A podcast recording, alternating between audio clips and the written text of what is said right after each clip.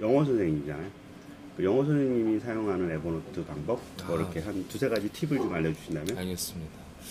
우선 두 가지가 있는데요. 그러니까 영어 선생이다 보니까 네. 아이들한테 이제 줘야 되는 부분이 있고 제가 또 수집을 해야 되는 부분이 있어요. 이제 인풋하고 아웃풋 음. 개념인데 우선 수많은 잉글 영어 자료들이 되게 많아요. 영어 자료들 중에서 되게 영어 선생님들은 뭐 다 아시겠지만 어, 기존에 있는 교재를 뭐 다시 한번 타이핑한다든지 음, 아니면은 무언가 이제 인터넷에서 돌아다니는 오픈 소스를 가지고 사용을 하시는데 어 일단은 개별 개인적으로 이제 영어 선생님을 하시는 분들은 뭐 공교육 포함해서 다 음, 어, 기존에 있는 텍스트 자료를 그 영어 자료 추출하실 때 되게 힘들어요 솔직히 음, 그래서 근데 이제 뭐 시간 있으시면은 본인이 지- 혼자 알아서 쳐도 되지만 네. 아, 요즘 뭐 얼마나 수많은 좋은 스캐너들이 많습니까? 음. 야, 뭐 아이폰이나 안드로이드에 음, 뭐 Doc Scanner나 뭐 음. Scanner Pro 같은 제품이 많으니까 음.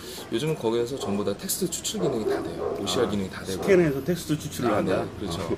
그러면은 이제 기존의 타이핑 작업에 그런 고된 부분들을 조금 바꿔서 그렇게 한번 해보시면은 영어 소스 관리하시는데 되게 좋을 것 아, 같고요. 그런 걸 에버노트에 넣어두는 네, 그게 input. 네, input 해 주시고 네. 그다음에 이제 학생들하고는 뭐 학생들의 이제 질문을 에버노트 이메일을 통해서 받아서 그걸 좀 처리를 좀 해주시거나 음, 아니면은 학생들과 특정 문법 노트를 하나 만드셔서 음. 요즘 아이들이 이제 또 중간고사, 기말고사 있으면 관계대명사, to부정사 이런 거 되게 어려워해요. 음, 근데 거기에 대해서 이제 설명을 조금 요약을 해주시면서 음. 학생들한테 그거를 공유를 해주시면 아, 노트 공유를. 네. 음, 아이들이 밤에 새벽 시간에 혼자 공부하다가 질문하고 싶을 때 그 노트를 보게 되면 좀 많이 도움을 받게 음, 됩니다. 아 그런 부분들. 네.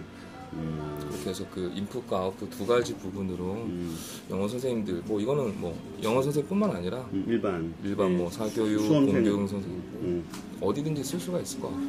음,